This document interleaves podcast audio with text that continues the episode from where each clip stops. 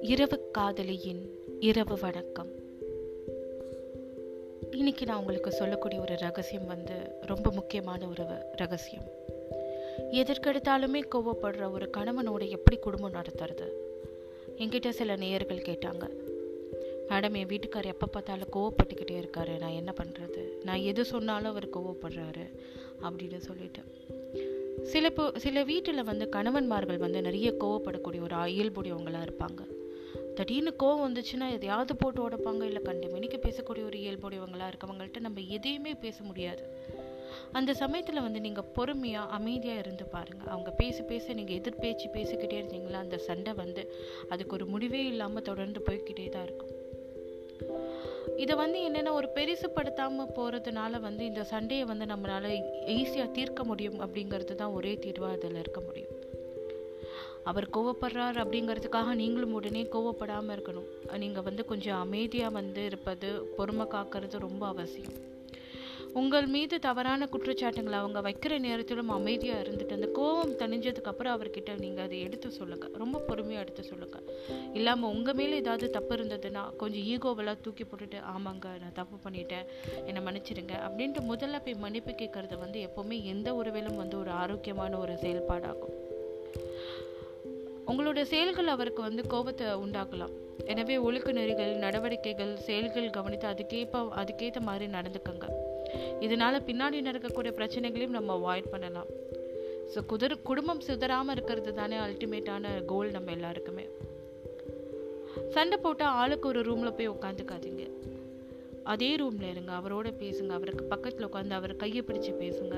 திடீர்னு ஏதோ கோவம் வந்துருச்சுங்க அதனால கத்திட்டேங்க அப்படின்னு சொல்லி பாருங்க. பிறகு ஒரு பத்து நிமிஷம் கழிச்சு உங்களுக்கும் தான் கோவம் வந்துச்சுன்னா நீங்களும் தான் தாட்டு புட்டுன்னு கத்துட்டீங்கன்னு ஒரு புன்னையோட ஒரு சின்ன ரசனையோடு அதை கூறி பழகுங்க. என்னோட கோவம் அஞ்சு நிமிஷம் தான் உங்களுக்கு தெரியாத என்னை பற்றி அப்படி கூப்பிடுங்களேன்.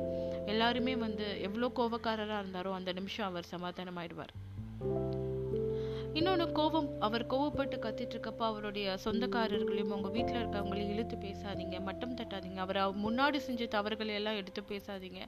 அவர் நண்பர்களை பற்றியெல்லாம் இழுத்து பேசாதீங்க. இதெல்லாம் கோவத்தை வந்து அதிகமாக்குமே தவிர இந்த கோவத்தை சால்வ் பண்ணுறதுக்கான எந்த ஒரு நடைமுறைக்கும் இது வந்து உள்ளே இருக்காது. அன்னைக்கு நான் கோவப்பட்டு கத்திட்டேன். ஆனால் அவள் பதிலுக்கு ஒரு வாரத்தை கூட பேசாமல் பொறுமையாக இருந்தா அதை நான் வேற யாராச்சும் இருந்தால் இந்நேரம் வந்து பெரிய பஞ்சாயத்தாக இருக்கும். அவளாக இருக்கும் என்னை பொறுத்து போகிறா இப்படிலாம் சொல்லக்கூடிய கணவர்கள் வந்து ரொம்ப ரேர் இது இது இப்படி நீங்கள் பொறுமையாக இருந்தீங்கன்னா உங்களுக்கு பின்னால் இந்த மாதிரி ஒரு பேர் தான் கிடைக்கும். நான் நான் கத்துனேன்னா நான் ஒரு வார்த்தை பேசினேன்னா அதுக்கு அவள் பத்து வார்த்தை பேசுவா.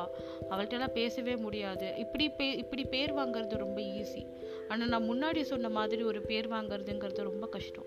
நம்ம உலகத்துக்கு நம்ம யாரும் நிரூபிக்க வேண்டாம். நம்ம கூட வாழக்கூடிய நம்மளுடைய வாழ்க்கை துணைக்கு நம்ம வந்து நம்ம நம்மளுடைய பொசிஷனை வந்து அவங்க வந்து புரிஞ்சுக்கிட்டா போதும். நம்மளுடைய எண்ண போக்கு அவங்க புரிஞ்சுக்கிட்டா போதும். நம்மளுடைய கேரக்டரை அவங்க புரிஞ்சுக்கிட்டா போதும். அவங்கக்கிட்ட வந்து கோவக்காரவங்களாக காட்டிட்டு வீட்டில் வந்து கெட்டவளாக இருந்துட்டு ஒளி உலகத்துக்கு நல்லவளாக இருக்கணுங்கிற அவசியம் நமக்கு இல்லை இல்லையா?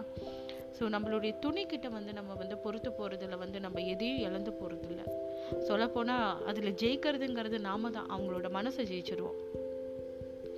சமைக்கும் அவருக்கு வந்து நிறைய பெண்கள் பண்ணக்கூடிய ஒரு விஷயம் என்னென்னா கோவப்பட்டு கோவப்பட்டுட்டாங்க அப்படின்னா அவங்க அன்றைக்கி சமைக்க மாட்டாங்க.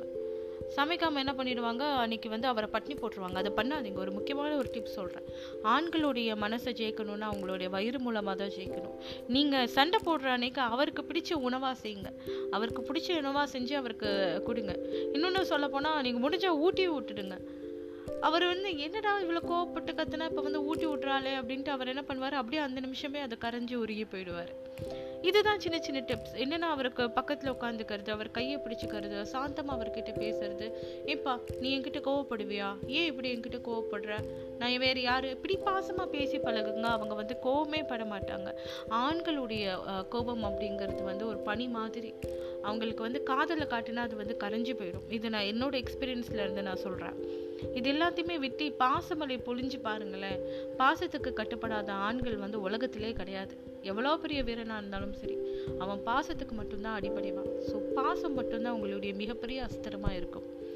இன்னொன்று காதலர்கள் தான் மணிக்கணக்காக கடலை போடணும் அப்படின்னு விதி ஒன்றும் கிடையாது. கணவன் மனைவியும் மணிக்கணக்காக பேசணும். பேசினா மட்டும்தான் எல்லா உறவும் நிற்கும். எல்லா உறவுகளுக்கான சிக்கல்களும் தீரும். பேசுங்கள். இரவு வணக்கம்.